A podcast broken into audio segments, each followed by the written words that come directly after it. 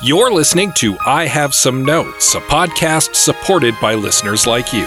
To contribute, visit patreon.com slash I Have Some Notes.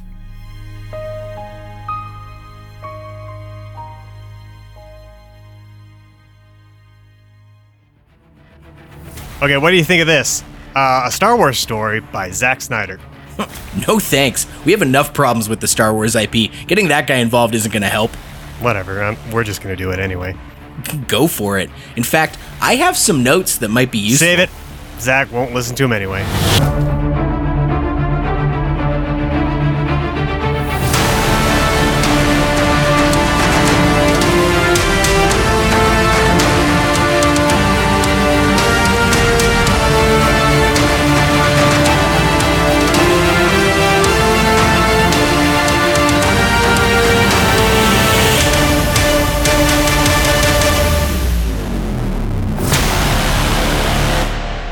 Welcome, everyone, to I Have Some Notes, the movie podcast with cuts, keeps, punch ups, and tweaks on mediocre movies. I'm your host, Liam Creswick, I'm Scott C. Bourgeois.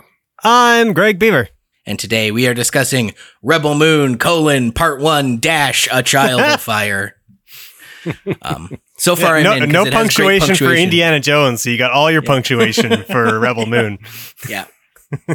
it's all here. It's my favorite part of this movie. Uh, This is uh, this is one of our closest to the movie dropping records we've ever done. I, I would Yeah, yeah. suspect it's probably the most because we. Uh, no, we did do the Mummy like right after we recorded right after we watched it. I think that's the. oh, nice. But I don't but I don't know that we watched it opening night. Oh, sorry. No, no, we didn't. We didn't do Yeah. that. No. For, So okay, so this- this one's record from release to record, but not from watch to record. All right. No. Nice. Uh, yeah, this because uh, at time of recording, Rebel Moon came out about 24 hours ago. Yeah. Mhm. 25 hours ago, Yeah. to- almost to the dot. Yep. Um, and what a 25 hour it's been. I've, I've been counting my life pre and post Rebel Moon colon part one dash a child of fire. Um, Hey, before we get into this clearly bad movie, uh, can I talk about uh, a good movie I watched recently? sure. Wh- which Sure, is uh, a little film called Spirit of the Season, and I s- we saw it uh, with Liam at the Metro Theater in Edmonton, and Liam is a co-writer, and it was fantastic. Oh, thank you so much. Yeah. Yeah. thank you. And thanks for coming out. Yeah, it was Um, it was funny. It was uh, it had you know heart and everything, and um, yeah, it was it, it, anybody who starts a movie and finishes a movie. Uh, that is like its own type of miracle, right? So, congratulations on that. Nice. Zack and I have that in common. Yeah, that's But no, right. it, it, it was a it was a real joy seeing the movie that um my friends and I wrote. Um, the debutantes, uh, specifically friends of the pod, uh, Robin Slack and Lane Anderson, as well as uh, the very talented Glenna Shaw and Glenna Showalter, um, uh, also friend of the pod. Uh, Dave, basically the only writer who hasn't been on the podcast is Dave. Um, we can uh, remedy that anytime we like. perhaps. Um, he's he's on a video game podcast all the time. He doesn't need extra attention. Uh, no more credits. No more credits for Dave. uh, yeah, uh, but it was just a joy seeing it up on screen and having an audience react to it, like giving the laughs, giving the gasps. Um, just it's so satisfying to yeah. Yeah, yeah. The audience was really receptive to it. Yeah, it was a lot of fun. I'm sorry I couldn't make it out. That's right. It will be As- on demand eventually. Yeah. As usual, I'm the one who uh, couldn't make it to the thing. uh, just the way my life's been the last little while. But uh, I'm glad that it was good, and I do look forward to seeing it in time. Indeed. Yeah, follow uh, Spirit of the Season on any of our socials for updates on when that'll have a wider release. Um, speaking of wide release, this Netflix movie that we watched. Uh, The widest release. yeah, was everyone's homes at eight o'clock. Uh, I, yeah, I, I- I started it right at eight because we were just ready for movie night, and uh, you guys joined shortly after. So even though we weren't able to gather in person because that was the plan, we were going to watch this all together. Um, just couldn't make it happen, uh, but we did watch it kind of in live chat with each other, and that was that was a lot of fun. Um, Yeah, with Yeah. Liam was only about like what 20 minutes ahead of us, I think. but and then I I like to stop the movie and go pee and get snacks and smoke Yeah, and stuff. we so Yeah. it we all wrapped out. it up by the about the last act. time. It was all even. Yeah. I, I feel like in terms of plot, you were right there with us. from, from about the 20 minute mark, uh, we were in lockstep with each other in terms of what was actually happening in the movie. My slow mo scene would end as yours began. It was Correct. fine. Yeah. Yeah. Well, th- so of course, this movie was directed by the infamous Zack Snyder, uh, written by Zack Snyder and Kurt Johnstad uh, of 300 and Atomic Blonde fame, and Shay Hatten. Um, and then, of course, uh, inspired by the works of Star Wars, Dune, Warhammer, Harry Potter, Avatar, uh, Dungeons even and Dragons. Dungeons and Dragons. She she was dressed like Ripley for a good chunk of the movie. Like, A dude, Yeah. a dude flies a griffin, like an actual griffin. and some of the aliens are just orcs, right? Like they're orcs Yeah. from space. Yeah. Yeah, Yeah. you you had commented one of them looked like the orcs from Farscape. I had never seen Farscape, but I have seen Doctor Who, and the Spider Lady looks like a Doctor Who villain. Oh no, uh, sorry. There was a blue lady in the cantina who looked like a character from Farscape. Yeah, Oh, I was I was commenting that the orcs looked like the orcs from Bright. Yeah, Hmm. kinda. They probably had that makeup. Those Well, yeah, like Netflix the, production. sitting around and yeah. Um, and this cast list, uh, it's just so jam packed. I'm gonna make Scott uh, say all these names I'll mispronounce. So yeah you're up, Scott. All right, it's so, uh, out. Sofia Boutella as uh, Cora, Djimon Hounsou as Titus, Ed Skrein as Atticus Noble, Michiel Huisman as Gunner, Bae Doona as Nemesis, Ray Fisher as Bloodaxe, got Charlie Hunnam as Kai, Anthony Hopkins as Jimmy. It is a stacked cast. Mhm. It is it is an embarrassment of riches. I feel like we should let this movie speak for itself before we get into it because I'm I'm just bursting to to uh, really get into what what was going on with this because what a- what a spectacle it it was. It was not a memorable movie, but it was a memorable movie watching experience. So uh, let's get the audience up to speed so they can join us. When I found you in the wreckage of that ship, I considered leaving you. I was afraid you could bring trouble to us.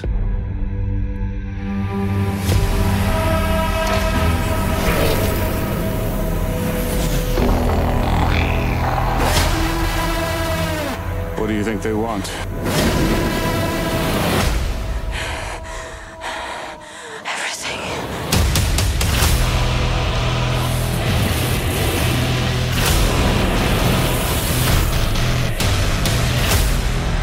We're just farmers. We're not a threat.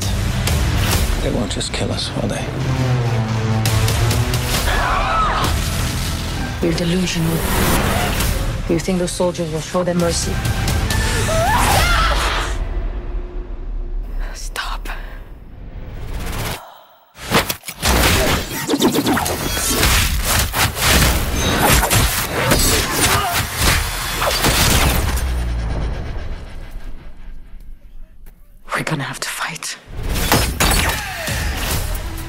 Assassination.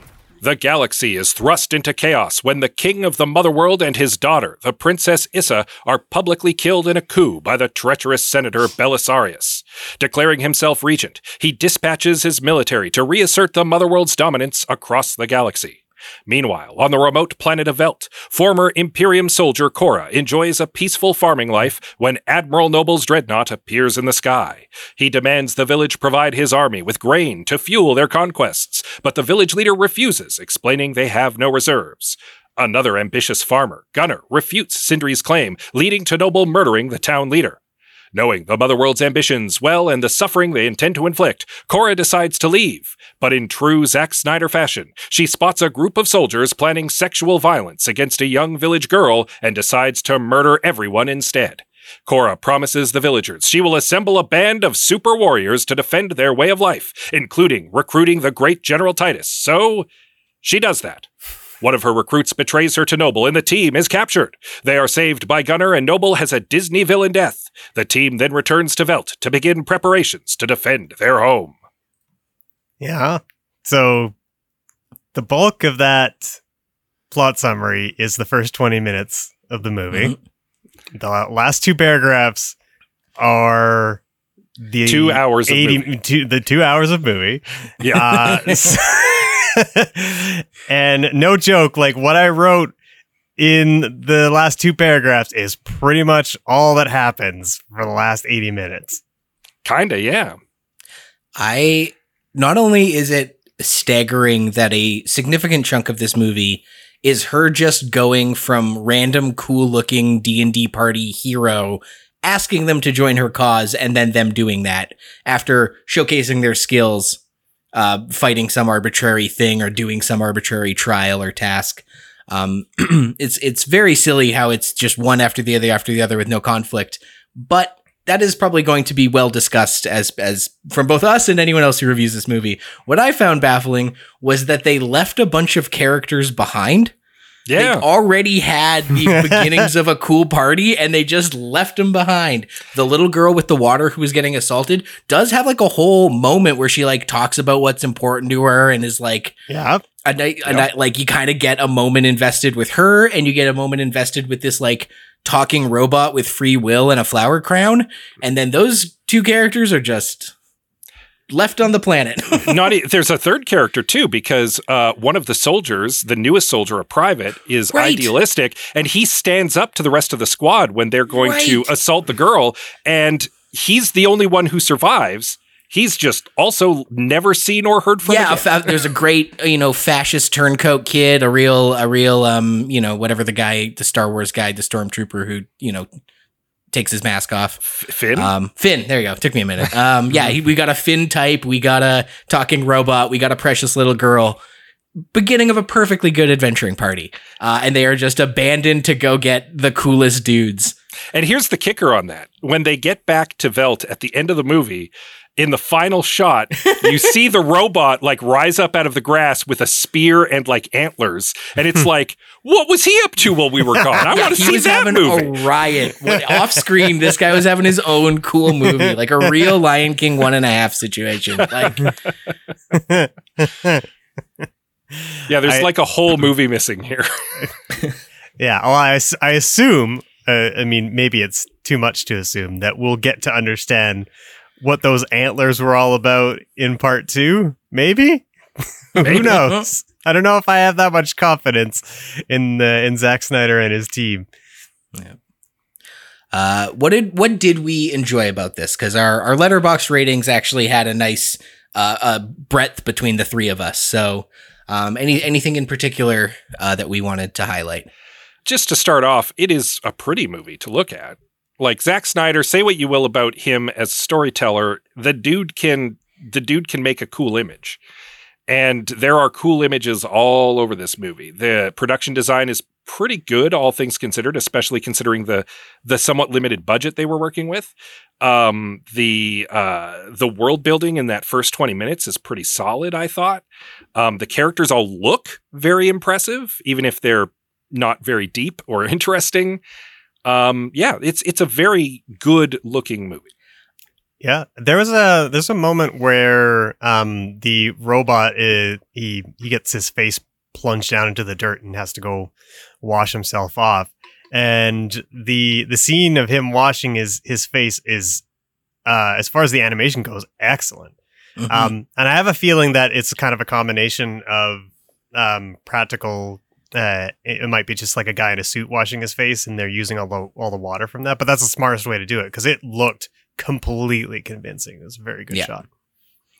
Um, yeah, I found the first scene when the, the the space fascists, the not empire, rolls up onto the planet, and uh, Atticus Noble is is big dogging all of them as only an intimidating Nazi allegory can. Uh, and I was like, I'm like, oh, this actually has some genuine tension. Maybe maybe this movie isn't going to be nonsense. This is this is genuinely a tense and well played out scene. Um, I liked that first 20 minutes. We all liked that I, first a 20 hundred minutes. percent. Yeah, I was I was thinking uh, in the back of my mind, I was like, somehow this is gonna go wrong. But the, you know, it, it was it's it's set up its uh, the stakes very well. We got. Um, as Scott pointed out many times, like some really great uh, world building, uh, and the introduction to the villain uh, was genuinely terrifying, and uh, his his method for um, getting what he wants from people um, was brutal uh, in in a very um, almost R-rated fashion, uh, which makes me understand why there's probably an R-rated cut sitting around somewhere because I'm sure that his his beating of people down with a big bone cane was uh, would be much more violent in an R-rated setting.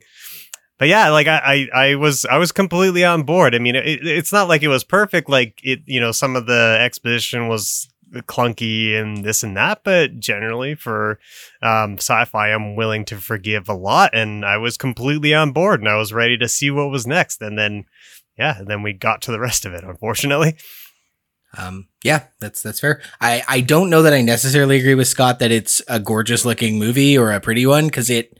I saw someone describe it as desktop wallpaper. Is kind of what it looks like. It it's got a weird artificial sheen to it that all of his stuff does, but it's really obvious here. And I I I, I inter- it was an interesting looking movie and the production design was definitely good, but I don't know that it had that like whoa, like epic, what am I looking at vibe that some of his other stuff does. Like kind of fake. definitely. I'm thinking of the scenes with Cora, uh, Sofia Boutella, in front of uh, you know planting, and then there's like this backdrop of like uh kind of a Saturn-ish type planet in the Yeah. back in the background, and like that. I assume that that's the planet that their moon is orbiting, but like Mhm. it really looked like uh it kind of looked more like a map painting than a well put together uh you know CG shot. Um, yeah. yeah. Yeah, so you, can, you can see the earth and you can see the green screen. A little bit, a little bit. I think. It, I mean, it's something that we talked about in the indie one, where it just maybe had too many digital pr- brushes applied to it. It just didn't. Yeah, kind of dipped Uh, into and the like- uncanny valley. Unlike Indiana Jones, though, that's the aesthetic that I kind of am just primed Mhm. to expect from a Zack Snyder movie. So maybe I'm being a little more uh, lenient with it here because it's it's not outside of my expectation for how a Zack Snyder movie should look, and Mhm. so I'm I'm willing to just kind of like buy it. Uh, But, valid uh, for yeah. sure. I just I don't think it regardless of his aesthetic, I don't think it looks as good as some of his other movies. Mm, Yeah, Um, I think that's. I think that's where I'm at. Like, I, I it was kind of like a weird mix of his like earlier like 300 stuff and and like his later much more gritty, grounded Man of Steel stuff. You know, um, it- like I don't I don't know that I felt like the whole movie came together with one true um visual tone. If that makes any sense. It it is tonally all over the place. It's also paced really weird. Mhm. So like yeah, Yeah, uh, yeah. Speaking just just purely on the visuals, I just feel Mhm. like there was something that was kind of inconsistent throughout the Yeah. movie, and I, it- it's hard to exactly put my finger on it. But like, yeah, the, the- and there was and like I I do say that it's that there are a lot of gorgeous shots in the movie, but like there are also places where it's just confused nonsense. Like during during the climax, all three of us commented that we had no idea where anyone was or what was happening mm-hmm. because Yeah. it was just chaos on the screen. yeah, Yeah, and I'm not trying to put you on blast for like in the the visuals because that's one of those parts of this movie where if someone was like, "I really liked how it looked," I could be like, "I can see that." But when I've s- saw you know people praising the movie in reviews and be like, "I really liked the plot and the characters and the end," it's like, "What are you talking about? What movie did you see?" um, so liking how it looks is a totally valid take. um, everything else, I question. Some of you are. The royal you, not you, Scott. Like people's um, takeaway. Um, Look, what, it, what was it they're looking for a movie? You know, Admittedly, of the three of us, I rated this movie the kindest on Letterboxd. Uh, but- generous. I think is a good way to put but it. as as I said to Anita, like I didn't hate this movie. Hate is way too strong a word for my for a- any opinion on this film. Mhm. Um, but I certainly didn't love it. I just there were parts of it that I liked, and it was fine, as far as I'm concerned. Like it was fine. It was very forgettable. It wasn't particularly deep. It wasn't Yeah. super interesting. Like it was. It was just fine. I- think um, overall I just felt let down because the opening scene or opening act was so well put together. Like it was slow and deliberate and, and like it, it, it had a good pace to it. And I really thought it was gonna build to something fun. Um, silly me for trusting anything. Um, Yeah. yeah. So yeah, I, I, I don't I don't know if I if I can describe it as as being fine because I felt so um bored by the, last bit of it or the or the last most of it. I guess is the best way to put it. It just it it really I was really struggling to hold my attention because um each subsequent new hero character that they were introducing like i like they were doing it in such a way that was like not really all that fun not interesting um Not like- organic is how no I describe no very It is inorganic it is four or five long ass scenes of them going to meet the Mm. coolest dude ever and then going to meet a, s- a different version of the coolest dude ever The the coolest Just- dude on that planet. and they, on and that don't- planet. Do, yeah. Yeah. none of them have except for um titus none of them really offer any resistance to joining this uh uh band of people who are gonna go up against i mean like i don't know it feels like a suicide mission essentially and like they just kind of like hop along especially uh Bae Doona's character who just Mhm. like they don't even mention it seems like hey do you want to do you want to join this band of warriors they she's she, the scene with her ends and then the next scene uh, is Sofia Boutella talking to someone, and the only reason you know that sh- that uh, that her character had joined the party is that she's walking around in the background of the ship. yeah, there's Yeah. a lot of connective tissue missing in this movie, Yeah. and That's, that's good, yeah. That's the one thing that makes me actually angry about this film is that they they specifically released a movie that was chopped up to hell so that they could engineer a Snyder cut down the way. And that's like a AAA game studio rushing out a game and then just being like, we'll fix it with DLC and we'll make it play and it'll be Yeah. playable in a year. And I actively hate that. Like that is such a that is such a terrible way to release a movie. And I I believe in our group chat I said it felt like a ripoff. Yeah, I, I, I mean, Especially I, I will say that that's probably allegedly that they've done that. I mean, it's I, I know there's there's a lot of there's a lot of noise out there that that's that's the case, and it kind of. I, I mean, I think there's direct quotes from uh, Zack Snyder that at least imply that that's the case, but I don't. I just I just want to say allegedly because I don't know, know that for sure. if if that is the case though uh, especially because it, this wasn't like dc l- like looming over Zack snyder and doing whatever they wanted with his movie after he was done with it he had total control here he could have released a five hour movie netflix was not going to stop him Mhm. Hmm. um, he could have absolutely released a uh, like a four hour R rated film, and it would have been fine. He had he had the editorial control here, and he just chose to release a sloppy edit so that he could release a director's cut down the road. If that is the case, actually, Yeah. kind of angry about that.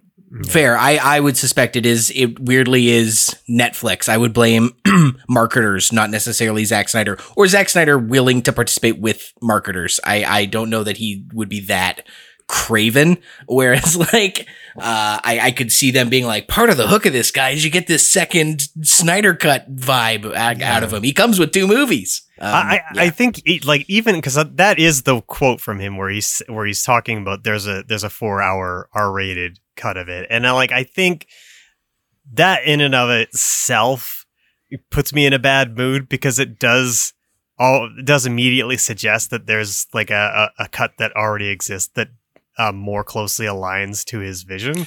It's Yeah. And he's released the movie. He's released the movie in early access. And Yeah. in a year, Yeah. it will be watchable. And I that is a terrible way to run a movie business. No, and then like and and I think it was Tack on on Twitter that that said that he's not not interested in in investing another four hours in a Zack Snyder cut, and I don't feel like anybody should. I, I feel Yeah. like as as a collective movie going group, we should all say no to this kind of like cynical way of of uh, cutting movies. Like there's I don't I don't want to see a 2-hour trailer for your 4-hour movie. Yeah, Yeah. Also, yeah, like you, if you release a bad version of your movie, that's the bad version that I'm going to criticize. That And I'm you know not. what I'm, I'm waiting for the update. What makes this even more egregious is that this is also one of those movies they split into two parts. So Yeah. it's like, is the other half of the movie the part two, or is the other half of the movie all the stuff you cut? Is Yeah. there, are there four? Are there four parts to this movie? The the first cut, the second cut, part one, and the first cut and the second cut, Oh, part yeah. two. They And here's the thing. thinking I like- think it's. I think it's the latter. Good lord, yeah, I that's- think it was like yeah. they're doing a Lord of the Rings extended cut kind of thing, right? Yeah, but they're Which, But they're- the they're movie has to engineering it. Good. yeah they're and and with Lord of the Rings, like they they cut it down to make it theatrically viable. Yeah. They just had all this additional material and it was so good and so popular that they were like, all right, we'll do an extended cut. You With the what? Snyder cut, it was because he had his artistic vision ripped away from him and it was an opportunity for him to rectify that. So I, I can at least respect that. But this just Mm-hmm. seems if if this is true, it's so cynical. This has the same hubris as the Dark Universe of them being like, we're gonna launch a cinematic universe and it's gonna be great. This is them being like, we're gonna launch a Snyder Cut thing and a um extended cut multi-part Yeah. hop like Lord of the Rings thing. And the And dummies to out there will yeah. just eat it up. Yeah, they're trying to force that the way they tried to force the Dark Universe, and it's like, no, you the thing has to be at least good first Yeah. to then start trying to pull that taffy. Like, Yeah. Yeah, I, I, it's it's bonkers to me that you wouldn't release the the The Snyder cut. the best version of the film that you thought you had. Yeah. You know, I, I don't know. Yeah. It's strange. And, and how funny and would it I be if they did release the Snyder cut and everyone's like, mm, "Can we get the studio cut, please?" Yeah, yeah, yeah. but like this this movie does feel like there's um I don't know if I want to say missing scenes, but it does feel like like something got left on the cutting room floor, and I, I have to assume that it's all the characterization of all the heroes that they pick up because there's almost nothing to it. I don't even think Yeah, they, they- talk to each other. No, Yeah. they they pick the heroes up and then they basically don't really do anything except stand around for most of the rest of the movie and then shoot a couple guns during the climax. No. The only Yeah. interpersonal conflict is early on the old guy telling her not to run away from Planet Velt. That is the only interpersonal friction between Yeah. any characters that aren't clearly protect that are that isn't physical. There- It's the only friction that isn't explored or resolved with physical violence. There's Yeah. there's a little bit of early tension with Charlie Hunnam's character, but that's quickly that's quickly like passed by, and that's just to plant the seeds for the later development. For sure. Um, yeah. That's pretty much it, though. Yeah, like and like um Gunner's character has like an interesting setup because he's his kind of hubris um leads directly to uh the what do they call him? The father uh, of the village. uh, Yeah. to that guy to their leader's death, right? Um and it, he does uh he he, do, he is kind of like a sniveling coward throughout and then he he does find his courage at the end of the movie, but like Oh, he saves that girl during the spider fight too. oh right. So I I mean, he does he does start to show the beginnings of courage. Yeah, I- I'm- yeah, I- he's kind of the only one with an arc. Yeah, really- yeah, well, that's what I'm saying. Is like he does he he does have an arc, but it's still like not developed enough. I felt to Mhm. feel satisfying. Oh. Well, and and Sofia Boutella is the protagonist, and she has no arc. Yeah. Yeah, yeah, She starts and ends the movie as the same character. Uh, Yeah. She had her arc before the start of the movie. Yeah, well, uh, yeah. I guess. I mean, I guess she has like a tiny, teeny, tiny one when she wants to leave and get away from uh, the the Mother Earth military. Uh, and then she decides not to, uh, but like that happens in the span of about um, three minutes or four minutes of the movie, so it's not really an arc so Not- much as a, not just like se, one. no. It's, one no, of that's the a call. choices But you're that she confusing it with a call to adventure. Yeah, there you go. Is man. she refuses the call and then she answers the call and then yeah, That's right. That's right. That's the only thing I can extrapolate is like that. Yeah. That is her arc slash call to adventure. Yeah. Yeah. Um, well, I also think there's uh, a lot we can fix about this, and we we definitely have thoughts. So let's uh, go to our fixes.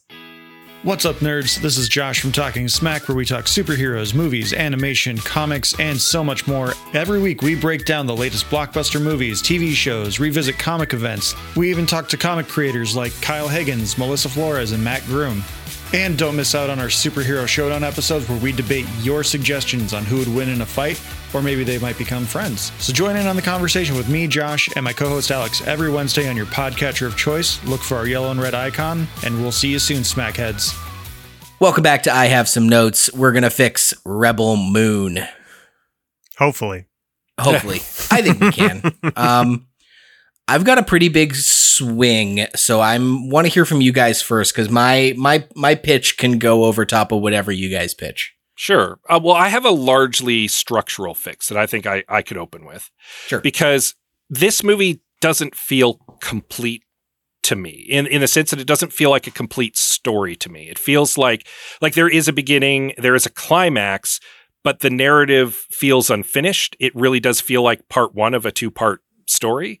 And to me, a good a good movie, even in parts, should still have a beginning, a middle, and an end. It should feel Mhm. like uh, its entire self-contained thing that is part of an overarching thing.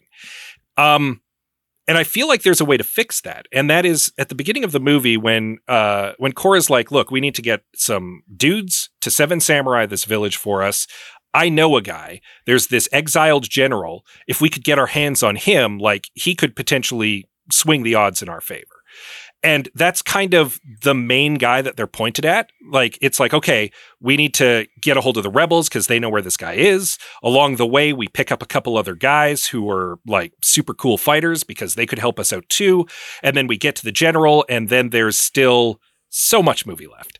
Um, and the and the stuff with picking up the general is the most truncated part of the movie. Yeah. Like Yeah. like they set up that like we're going to go w- we learn that he's fighting in a gladiatorial pit like he's this shamed general in exile who rose up previously against the the mother planet and it, they they meet him drunk in a gutter he takes a bath and he's on board like that. He doesn't even take a whole bath. He doesn't even The and, robot and- gives him a half a bath. and talk about like we're going to the fireworks factory. Mm. we we learn he's a gladiatorial fighter, and we go to the gladiatorial planet, and we don't see any fighting. Yeah.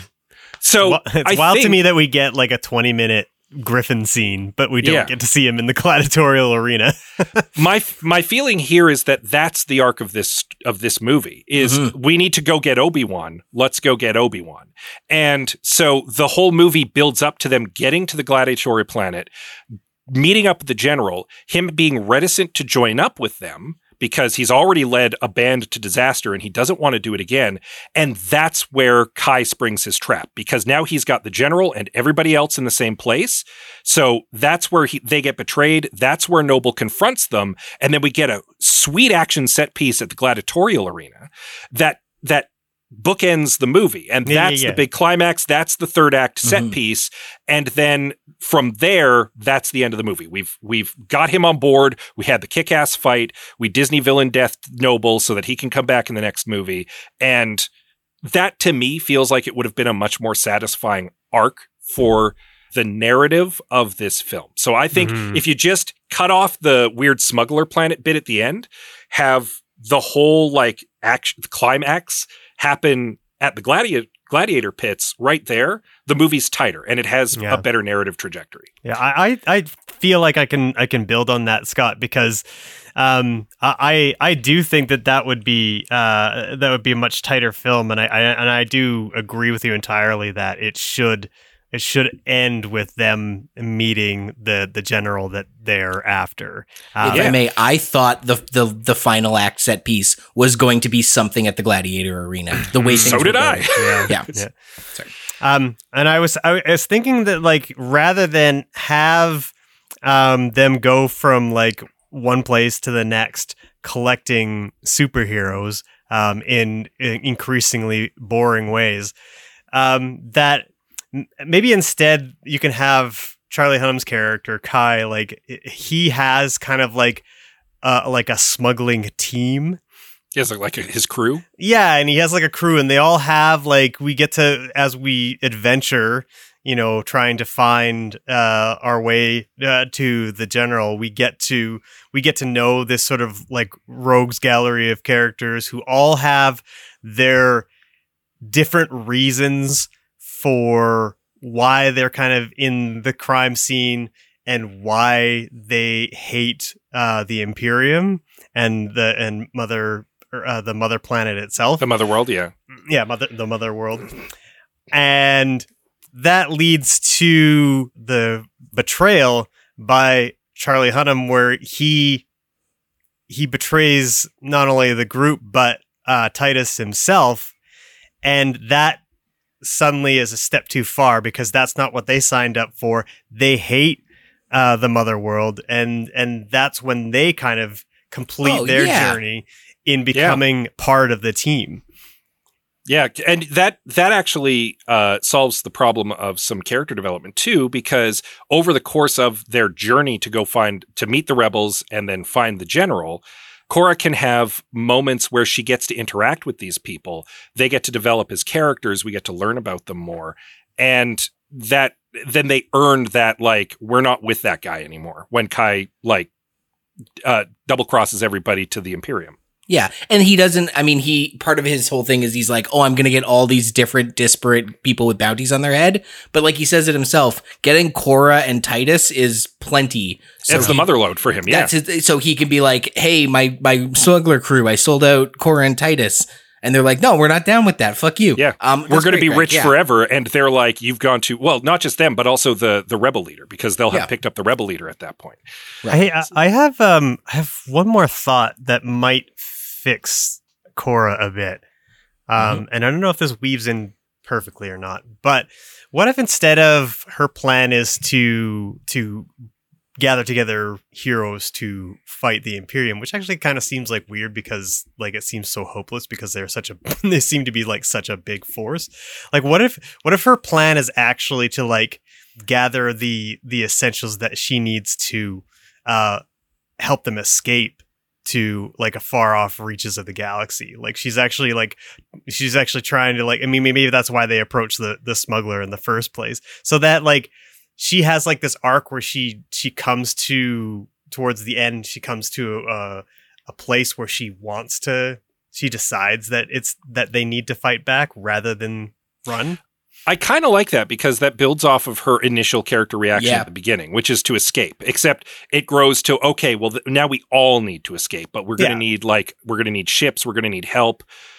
I we can I know this general guy who might be able to help organize such a thing. yeah yeah it could still it could still work and and that does like her learning to want to fight again could kind of be her arc yeah yeah and being like maybe we have a chance to actually stand up to these guys Yeah, yeah, and, and you could give um, Djimon Hounsou like a like an opportunity to have like some kind of inspiring speech as this great general that sort of like brings everyone together at some point. It would be you great if that character did literally know? anything. yeah, Any one thing. damn Um, Yeah. yeah, I like your ending too better, Scott, than the the brief little. One of one of my like lesser pitches was to change the ending because I didn't like that it was on this weird smuggler outpost. and my theory is they only did that so that they could have it be rainy and dark and have them f- on that little floating buoy thing, which again, that was that whole final fight that was very hard to tell geographically. Um, and I leaned over to Amanda. I'm like, are they fighting on a hot air balloon? Like, why? What are they? It's just a platform floating in space, like, you know, Smash Brothers. Like, it's just. yeah, yeah, yeah. um, and, and I think they just did that so that his betrayal happens somewhere rainy and gnarly to have a final boss fight. Um, I, I like what you said better, Scott. I think it, sh- it should be at the uh, At the Coliseum. gladi- yeah the But my other, the backup pitch, if for some reason that's not viable, was have it on Velt because their whole thing is like, I'm gathering these heroes to get this dreadnought to leave Velt alone. And my pitch to sort of make this feel like a contained story was for her to more or less succeed in doing that by gathering these people, telling the dreadnought to fuck off. It does with a real like fist shaking, we'll be back. And she inadvertently, you know, what was meant to be just this one and done, get off my planet, she inadvertently sparks a like rebellion. a full-on rebellion i think that's the thrust of the like honestly i think that's the thrust of the narrative here. Is that what starts as a little seven samurai in a village turns into a rebellion against the galactic empire. Yeah. um but it, the movie doesn't go far enough in that direction. But Yeah, 'cause and it, and it also doesn't feel like it's going to happen organically either because they're Yeah. like they're straight up telling you that like we're going to gra- we're going to gather like seven people and then defeat a giant army, and that just doesn't seem realistic to me. Yeah, so the the way that we're pitching this sort of like a slower build up makes way more sense to me. There was such a baffling line at the end when he's like, "This looks like a." They, they so like they fight on the the outpost. They win the day. They go back to Velt. The dreadnought has left off screen. Um, and then this guy's like, wow, it's a beautiful planet. I would have really liked to have died in battle here. Too bad the battle didn't happen. Like a character literally says, too bad the battle didn't happen here. And I was like, yeah, I agree. Too bad the battle didn't happen here. When is Calculon getting to the fireworks factory? Um, so yeah, but I, I think Gladiator is, is stronger than Velt, but definitely Yeah, both I- better than, than Air- Hot Air Balloon Buoy in the sure. middle of And- nowhere. And I'm okay with them not having the Seven Samurai fight in this movie. I'm okay with that. But Mm, so long yeah, as this movie still has a satisfying endpoint and them stating at the beginning, we're going to go get General Titus, and it ending with them recruiting General Titus, to me, there's your first movie. Like that Mhm. works. Yeah, And then we've got the general. yeah. We're going to go back to Velt. Movie two, we're going to go kick some ass in Velt. Like that's that's where we're going next. Yeah. I'm down with that. Uh, so so my big fix here, the the thing I had, like we've said, this didn't have a lot of connective tissue. Uh, a lot of stuff doesn't happen organically. It's a lot of just like on to the next thing, on to the next thing. There's no friction. There's no interpersonal connection, and that's a drag. Um, that should just be in the movie, and I feel like that's the stuff they cut out to sell us the Snyder Cut, which is also a drag. Um, but even what we get, I found the dialogue abhorrent in this movie. The like the plot could use some massaging, but technically makes sense in a start to finish kind of way. The dialogue specifically, the words used to communicate that plot suck so so hard. there are so many cringy, obvious underwritten lines that that I just I can't believe like it doesn't even reek of like a first draft. It reeks of a like a, a child wrote it. Like it's just it's really really clunky, obvious dialogue with a lot of telling and not showing. Um, which is weird because Zack Snyder loves to show us things. He's all Yeah. about showing. Um, so if I was actually giving notes on this movie, I would take a copy of the script, script, and a red pen, and I would rewrite a bunch of the dialogue to not be cliched and subtextualist, sub subtextless, and Mhm. bland and boring and broad and stupid. That Well- would be what I would do. I, I in chat, I think at one point I had said that Sofia Boutella was just explain. It was just reading her character sheet. Yeah. That's what it I'm felt telling you this so you know who I am. This is Yeah, my after history, and this is what I'm all about. So I would love to just redo the dialogue. Let me, you guys, anyone with a high school education could rewrite this movie. But that's not doesn't make for good podcasting. To, to I don't have a copy of the script in front of me. So my pitch: this dialogue is so bad, cut it all entirely. I think this movie, the plot is simple enough, and Zack Snyder prides himself on communicating big visual ideas that you could probably get away with this having no dialogue. So you're you're proposing like the Mad Max Fury Road uh silent black and white version of this movie? yeah, I mean, I've never seen it, but I that sounds cool. Does it work? Does Mad Max Black and White work without dialogue?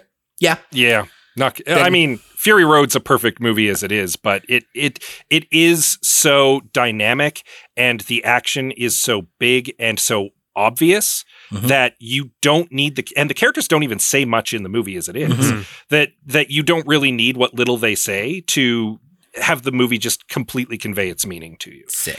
Then, Uh, yeah, which is which is actually a testament to George Miller's direction in Mhm, that movie. In this case, it's because you're saying the dialogue is so bad, you might as well just throw it out anyway. Yeah, and I think whether it's the movie as it is now with the dialogue taken out or your guys' better plot fixes that you've pitched, I think you could do it without dialogue and it forces showing not telling because there's a lot of telling in this movie and not a lot of showing. It would force the, the people making it, not just Zack, but everyone involved, to have to show. Uh, and I think it would make this otherwise bare bones and derivative plot work because we're filling in those blanks with our own imagination. Um, yeah. Uh, short of being allowed to just cross stuff out and write it better, cut all the dialogue is my fix. Derivative. I don't know where you got that from. Could this movie Yeah. be possibly derivative from? I, I'm glad you guys said it as well because that that scene with the with the guy in the the griffin is like I'm like oh we're doing Avatar now like we're yeah baffling baffling apparently, choice. apparently they uh, front loaded this movie with a deal to make a role playing setting based on it. Um, I, I learned about this from a friend online uh, this morning, and apparently that deal fell through, and there's a lawsuit in the works about it. Oh no. uh, which is interesting because I was like, yeah, this does read as someone's homebrew D and D campaign, like their homebrew space D and D campaign. I'm glad you brought that up. Holy, holy heck. Because a lot of people I've seen criticism being like, this is a real video game kind of plot. This to me felt like a session zero and a session one of a role playing game. We're going to have these little moments where we each little hero gets their moment to shine. Yep. And then we're going to have an inciting incident with the big bad in session one that will kick off the whole thing. This, this played like a session zero and session one of an RPG for sure. Kinda, yeah, for sure, Yeah. hundred percent. And that also explains why there is a griffin and there are space orcs. Like, Yeah. And now we go to the ranch with the griffin. Scott, what is your character doing? Are you wrangling a griffin while in servitude? yeah, I'm gonna roll I'm my good. animal handling. Scott or and Gregg, Gregg, when we meet your character, uh, you're in the middle of a fight with a big spider. Um, can you tell us how that goes? uh, any other things you'd like to, to see in this this flick? More of that brain slug. That was the coolest alien in the entire movie. Yes, agreed. That was very that that bit was fun. I also you said slug and it reminded me of slime because I love a slime tube. If you listen to Quantum Kickflip, you'll you'll know my affinity for slime tubes.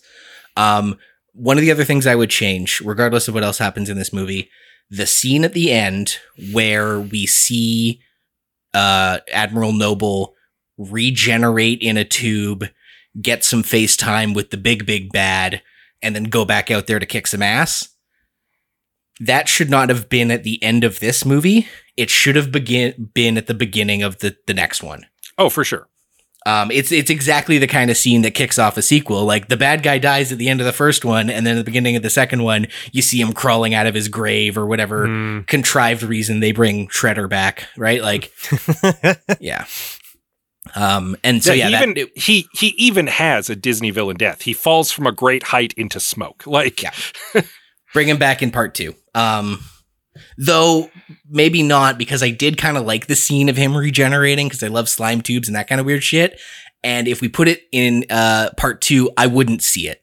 So uh, maybe keep it in part one so that I can watch it. It was Well, it you there's no Scott that said it very looked very demolition man. presumably, uh, you would see the part two of our version of the movie, though. So, Mhm. That's right. Well, are you guys gonna watch part two when it comes out? I mean, probably, uh, in spite of myself, I I will probably like may- probably not day one like we did for this one, but No. yeah, I'll probably get around to seeing. I guess the bigger question is are we coming back on the podcast to, to do it? Oh, I thought Well, the bigger if question our- is: Are you gonna watch part two? Um, Scott says yes. I say probably no. Gregg. I would rather not. if we do it for the podcast. But then also, are you going to watch the inevitable uh, director's cut? Hell no. No, I'm Uh, not either. I'm torn. I, I don't I don't want to out of like principle, but I am curious because I liked the movie just enough that I want to see what the the allegedly better version of it might have been. But Fair, I don't fair, know. fair. But I also don't want to reward that behavior. So I'm very yeah. torn. Yeah. So I'm very torn. And of course, uh, you, our listeners, had lots of thoughts. Thank you to everyone who contributed.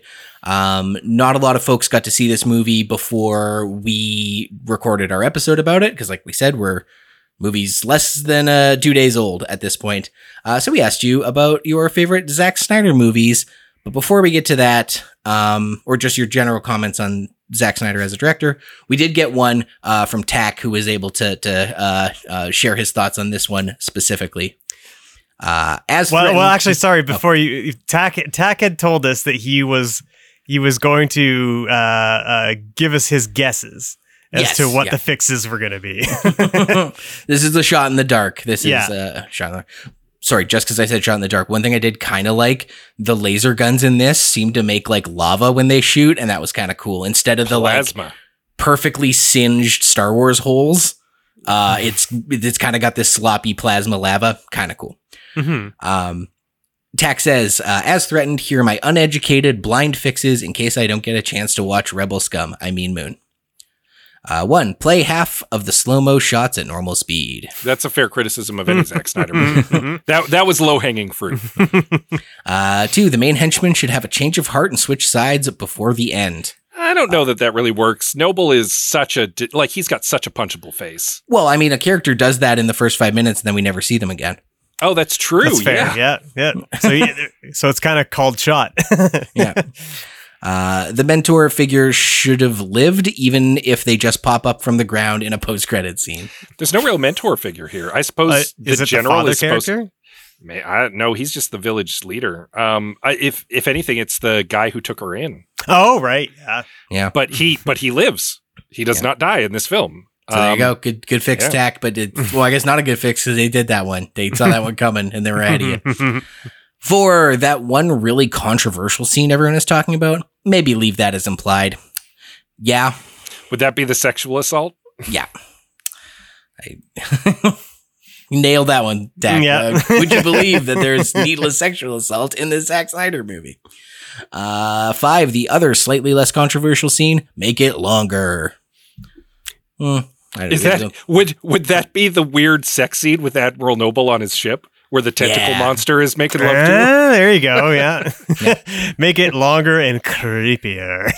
also can i like so it's it's obvious um that they're doing a star wars thing because they've got a british white guy as as a villain and that's uh, you know nazis are always british white dudes and that's fine um but also he is like kind of effeminate and then he's also like fucking a tentacle at one point and i'm a little over queer coded villains so like Mm. They they did a he did a queer coded villain and that's you know we're I don't. that I don't know that he came off as effeminate to me, to be honest. Um, oh really Not really. Okay, that's fair. Maybe I just how I read it. I just saw him as very I, like I'm not. I'm not discounting your read on it. That's just how I felt about it. Yeah. Um I didn't I didn't until he was lackadaisically bathing with a, a tentacle monster. Mm. and then I kind of was like, is this yeah. If not a queer coded thing, a weird a weird sex thing. The vil- the villain has weird sexual prog- product the villain has weird sexual proclivities, which is also how they used to how you make a queer coded villain. So they were ha- they were yeah, on totally, that on that totally fair. Yeah. step. Yeah. Six, uh, put an I Want song a third of the way through the running time, and that's the only lyrical song. I mean, if one of the characters is a bard, we're already doing a D&D party, then that makes perfect sense to me. It would be it would be the guy who rode the griffin, right? Like that's the guy. Yeah. Who'd sing Uh, the song. 70 says uh, Mark Hamill should have played the villain. I don't uh, think Mark Hamill has a punchable enough face, honestly. Yeah. Also, Uh, He does- surprise Cary Elwes is the king, right? Have you seen the House of Fall of Usher Not yet. or the Fall of House Usher? He like he's a villain in Usher's that movie, and he yes, sure, he's uh, he's a villain in that, and he's fantastic. So I, I think. Uh, I think he can. I think he can kind of do anything. He's he's he's a much more talented actor than uh, than maybe most give him credit for. Um, not that that's you're trying to underplay his talent, Mm-hmm. Scott. That's just yeah. I just don't think he looks punchable enough like Admiral That's Noble did. that's fair. And and I want to be clear. I'm not I'm not trying to dunk on Ed Skrein. I think he's a very handsome man.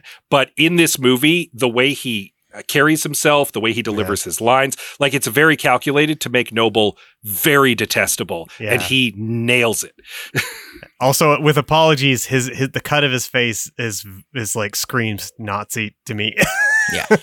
He's got that strong space Aryan chin. yep. Uh, I actually like Tack's last suggestion here because it sort of ties into what would have been one of my fixes if you guys didn't like my silent pitch. Uh, he says, number eight, Harrison Ford should narrate the whole movie. Uh, I was braced for you guys to be like, no, that somebody needs to talk. You can't have a movie with no talking. Um, if you absolutely needed it, you could. I was going to pitch having Gunnar, like old man Gunnar, narrate significant chunks of the movie. I mean, they already have Robo Anthony Hopkins narrating the introduction. and Yeah. you could have had him. You could have had him doing the whole movie Yeah. So as this, and with the the framing device being him still still uh, alive as a robot centuries later, recounting this time that he helped the Galactic Civil War. Like that, I'd have buy. I I 100 percent buy that as a framing device. yeah, yeah, it's really too bad we never see that robot again because apparently, like of all the derivative stuff in this movie, they they the thing they stole from Dune is uh, a giant narrated info dump in the first five minutes, and then never do that again. That's not the thing you take away from the Lynch Dune. Uh, and then, of course, our comments on just uh, Zack Snyder as a director. Uh, thank you to everyone who commented. Zolgar says Zack Snyder is an amazing director for certain purposes. I believe he is at his best when he is working with original properties, and if he's working with existing IP, he should really only work on those that inherently support his style. Yeah, What do you think? What would be a movie that supports Zack Snyder's style? Like an IP he could take on? Like oh, like a an IP that he hasn't done before. That he hasn't done Oh. that he would actually thrive at? Sorry to put you on the spot. bear with me. Mhm. I have I have a really dumb suggestion. Give him the ability to do a live action Hulk Hogan's rock and roll wrestling, which is an 80s cartoon, which was uh, about Hulk Hogan and his friends from who were wrestlers doing doing fun having fun adventures together. I think the level of macho involved in that could work. That's stupid. Never mind. cut, cut that off. Uh, Yeah, I don't know. I got I don't I got nothing. Uh, when Scott said that, I was like, I was like, give him Captain Planet because he he won't. everything he does, he, like uh, like any kind of social commentary he tries to to to communicate, he does terribly. And I would just love him to see him somehow screw up a climate change allegory real bad. Yeah. here's here's something you know you mentioned captain planet and that's kind of like an 80s cartoon and i think that he has the sensibilities of like an 80s cartoon like he likes the idea of like taking action figures and smashing them together give him gi joe oh yeah. Mhm. i think Zack snyder could actually do a half decent gi joe Yeah, or like, oh, give him. He should do Street Sharks when they make a Street Sharks movie. He should do Street Sharks or Sure, Biker Mice from Mars. He could. He oh could- yeah for sure they, those guys are macho they've got bikes yeah i can see that yeah. All you want from yeah Street Sharks is just muscly sharks wailing on each other. He, that's exactly what he's there for. He he's a commercial director. They should be giving him toys. Like, kind of yeah he- and that's with is all due respect to Zack Snyder. Like, I think that that's a milieu he would actually probably do pretty well in. Yeah. Give him He Man. yeah. Can you imagine a Zack Snyder He Man? Oh my God. That's yeah, exactly. That's because it doesn't have to be deep. He doesn't make deep movies, so give him the broadest, dumbest. Yeah, it's E Man. There we go. Who's I would? I would 100% watch Zack Snyder's He Man for sure. Robin from Cinematological says Snyder is an extraordinary visualist who has a limited palette for who human beings are and what they can aspire to. Randy and ide- Randy and ideology permeates his work in a way it permeates high school perspectives, high schoolers' perspectives. So when he tries for heroic sacrifice, it comes off insincere. Yeah. That is uh, 100% true and also a, a vicious takedown. Just saying. He Man, you guys. He Man. Uh, Robin Slack, a friend of the show, podcast guest uh, of note, and screenwriter of uh, and and director of Spirit of the Season, says uh, Zack Snyder was created in a lab by a team of scientists who set out to create the perfect director for Frank Miller's 300, and they did their job too well. Uh, and to be clear, that doesn't necessarily mean 300 is objectively good. It just means that if our if your goal is to adapt 300 for the screen, Zack Snyder is objectively the best person for that very specific single job. And as a result, he is often the worst person for any other job. Except, Robin, hear me out. He Man and the Masters of the Universe. You've got Skeletor there.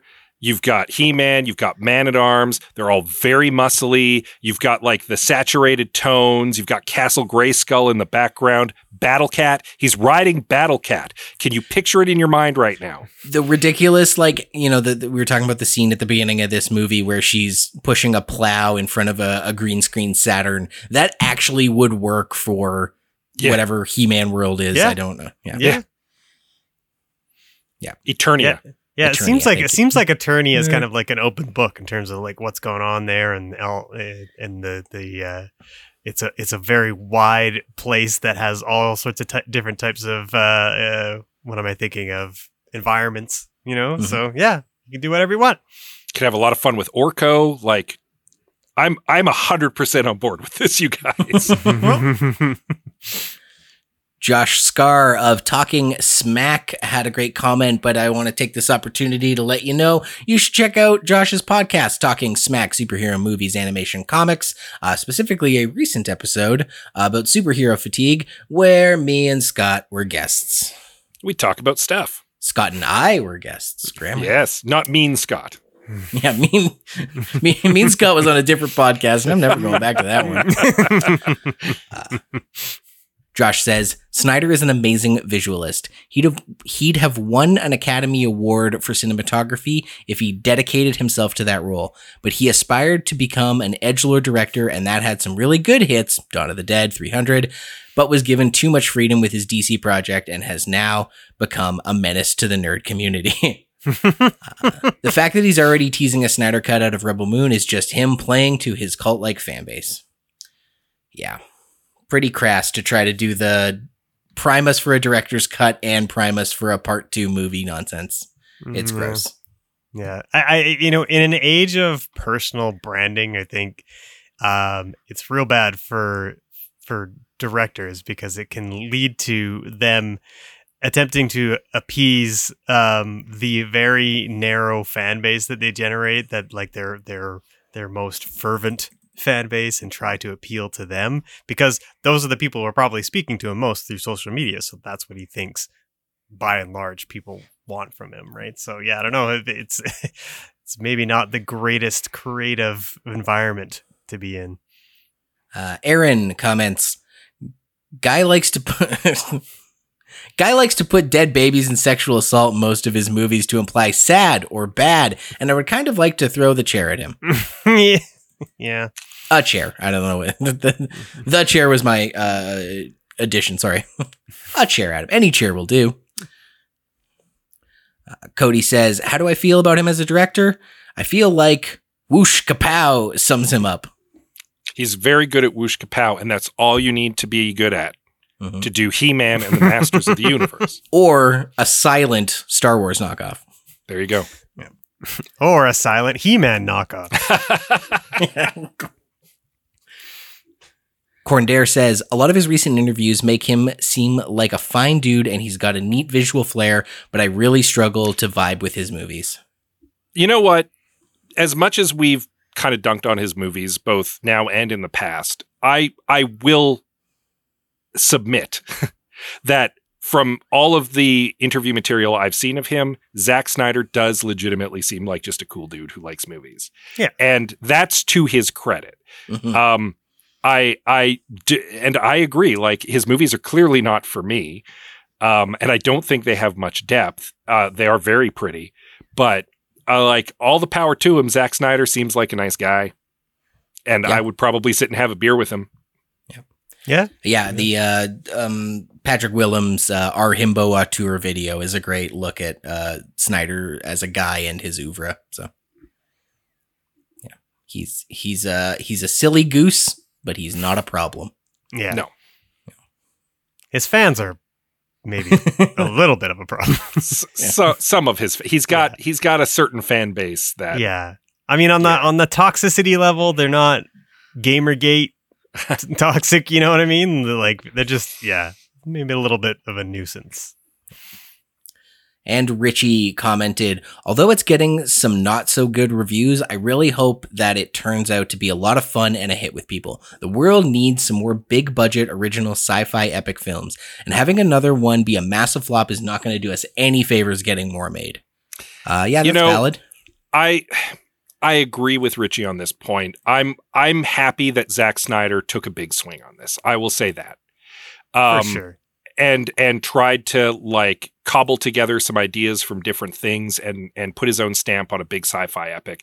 I I do have respect for that. Wh- Whether or not we like the finished product, whether or not we're happy with the contrived Snyder cut nonsense, I'm I'm legit pleased that someone's trying to make something new in science fiction. I'm always happy for that. Um, and I don't know that this one's gonna gonna hurt the chances of other big sci-fi movies being made because Dune is also coming out. Yeah. And Dune Part 1 was a huge hit. And Dune Part 2 is like wildly anticipated. And if it knocks it out of the park too, we're going to be seeing sci-fi epics for the next 10 years. So Mhm. I'm I'm not too worried about sci-fi as a movie genre right now. Um, and I don't think that one Zack Snyder dud is going to necessarily hurt that. So. Kill the concept of science Yeah. fiction. Yeah, that's fair. uh, Gregg, how would this one stack up against the creator? Or Scott, if you've seen the creator as well. I just, uh, I, You know, Oh, I, I'll be honest, I haven't seen it yet, yeah, but I know Gregg I. has. That's why I'm asking. yeah, well, I was asking Gregg, but I didn't want to leave you out just in case. I yeah, I mean, The Creator is a far better film. Um, I, I don't think they're really close. Um, I, I quite like The Creator. Um, it has its it has its flaws, but um, uh, usually with science fiction, um, I'm able to forgive more than uh, than other genres. So uh, maybe that's part of it. But uh, I had a really good time with it, and I thought it had a, a pretty decent emotional core. And um, talk about visual, like visually amazing. Like it's it's probably one of the the most the best one of the best looking movies of the year, and has some of the most convincing CGI I have seen in anything ever. Hell yeah. Yeah, I'm excited to check that one out. Um, but we had to watch this first. um, but that concludes our episode on Rebel Moon, colon. Hang on, I gotta go back up to Rebel Moon, colon, part one, dash, a child of fire. That's what I was thinking because like when I when I started doing the show notes, like I, I honestly couldn't remember what the fuck the subtitle was, and I was and then when I read it, I was like, that is so lame. I actually feel a little silly. I because I saw that it was called a child of fire, like during the beginning thing, and we spend so much time with that little girl who of it, or like young woman, sorry, young woman who eventually gets almost assaulted, and she's got this bucket of water that she like gives to the space Nazis, and then later she's sitting by a river with the robot talking about uh, the, the the myth and whatever, and I'm like. Oh, is is Kora the child of fire, and this girl is gonna be like the water daughter or something? Because she's everything she had done, we had seen with that, and she was at a well every time. Everything with that that character was water based, and when I assumed she was going to be one of the people joining the adventuring party, I was like, "Oh, she's going to be water. She's- Someone she's our else will be waterbender. Earth." Yeah, uh, and then that character gets left behind, so I was very wrong on that. But I, yeah, just seemed funny that yeah, there was a character who was strongly water based uh, in the Child of Fire movie. Well, I mean, we there is a part two, and they're going back to that planet, so who knows? Fair enough. Um, and uh, we'll be back. Speaking of going back, we will be back with a new episode in the new year. Uh, Happy New Year to all of you.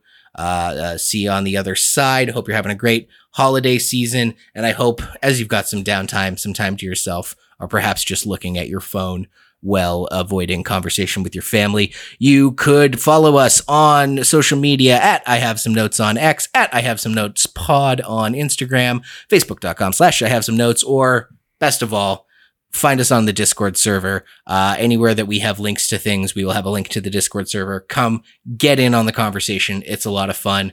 Or at the very least, subscribe, rate, and review on your podcast app of choice. There's one other place you can subscribe, and that is on patreon.com slash I have some notes because uh, we are entirely crowdfunded at this point, and uh, it definitely helps us keep the lights on and keep us uh, rolling in pod uh, when you uh, throw us a couple bucks. So if you have a couple bucks to throw, pitch in this holiday season.